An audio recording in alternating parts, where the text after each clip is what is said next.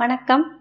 பரணிஸ் podcast திரு சாண்டேலன் அவர்கள் எழுதிய சேரன் செல்வி அத்தியாயம் இருபத்தி ஒன்று. இன்ப கவிதையில் இடைச்சிறுகள். அன்று இரவின் அர்த்தஜாம சந்திரன் தெள்ளிய நிலவு அஷ்டமுடி ஏரியை வெள்ளிமயமாக அடித்திருந்தது.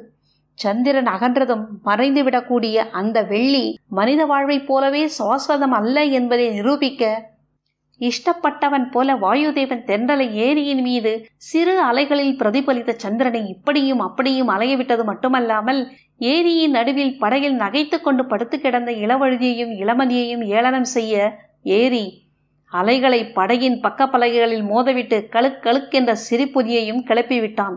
ஆனால் இளமதியோ இளவழுதியோ சூழ்நிலையை கவனிக்கும் நிலையில் இல்லாததால் படகு ஆடிக்கொண்டிருந்ததையோ ஏரி அலைகள் சற்றே பெரிதாக தொடங்கியதோ பார்க்க மறுத்தார்கள்.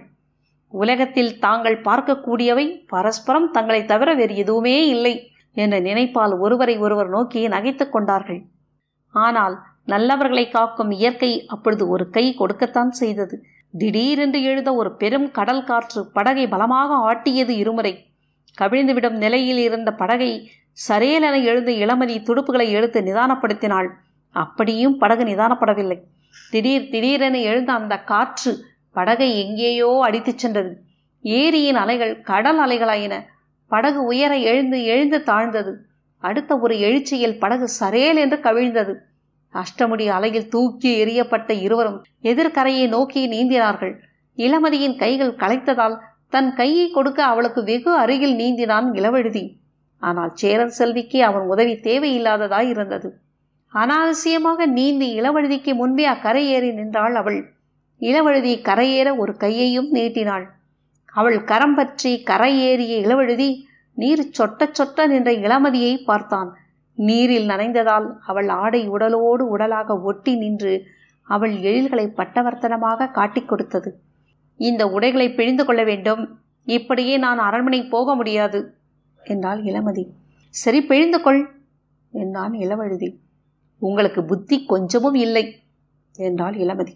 அது நடு ஏரியிலேயே பறிப்போய் விட்டது என்றான் இளவழுதி இந்த அசட்டு பேச்சு கிடக்கட்டும். அப்புறம் போங்கள். நான் அந்த புதருக்கு அருகில் ஆடையை பிழிந்து உலர்த்தி கொள்கிறேன் என்று எட்ட இருந்த புதரை சுட்டி காட்டினாள் இளமதி. அந்த நிலையில் இளமதி மனோகரமாயிருந்தாள். நெற்றியில் ஒட்டிக்கொண்டிருந்த தலைக்குழல்கள் சிறிது அவள் முகத்துக்கு தனி அழகை கொடுத்திருந்தது. அடுத்த சில வினாடிகளில் புதரின் மறைவிலிருந்து அவள் கச்சைகளும் சராயும் புதருக்கு மேல் வந்து விழுந்து புதரை மறைத்தன. அவன் சராயும் அந்த புதரில் வந்து படுத்துக்கொண்டது. இதையெல்லாம் கவனித்துக் கொண்டிருந்த இளவழுதி புதர் மறைவில் அரச மகள் இருந்த கோலத்தை புரிந்து கொண்டான். அந்த நினைப்பால் பெருமூச்சு விட்டு மரத்தின் மறைவில் தனது உடைகளையும் களைந்து பிழிந்து காற்றில் உலர்த்தினான். அந்த மனோரம்யமான நிலை அப்படியே நீண்டிருக்கும். வேறொருவன் அங்கு தலை நீட்டாதிருந்தான். அவர்கள் ஏகாந்தத்தை உடைக்க கூப்பிடு தூரத்தில் மலைச்சரிவில் மெல்ல ஒரு சிறு விளக்கு மங்கியதாக தெரிந்தது. பிறகு ஆடி ஆடிக்கொண்டே இளமதி இருந்த புதர் இருந்த திசையில் வர துவங்கியது. புதர் அருகே வருமுன் அந்த விளக்கு திடீரென அணைக்கப்பட்டது. இளமதி இளமதி உன்னைத்தான் என்ற குரல் மெதுவாக ஒலித்தது. குரலில் குழைவு இருந்தது. இளமதியிடம் அந்த குரலுக்கு உடையவன் பெரும் அன்பை வைத்திருந்தான் என்பதை அவன் அழைத்த மாதிரியில் இருந்தே இளவதி உணர்ந்து கொண்டான்.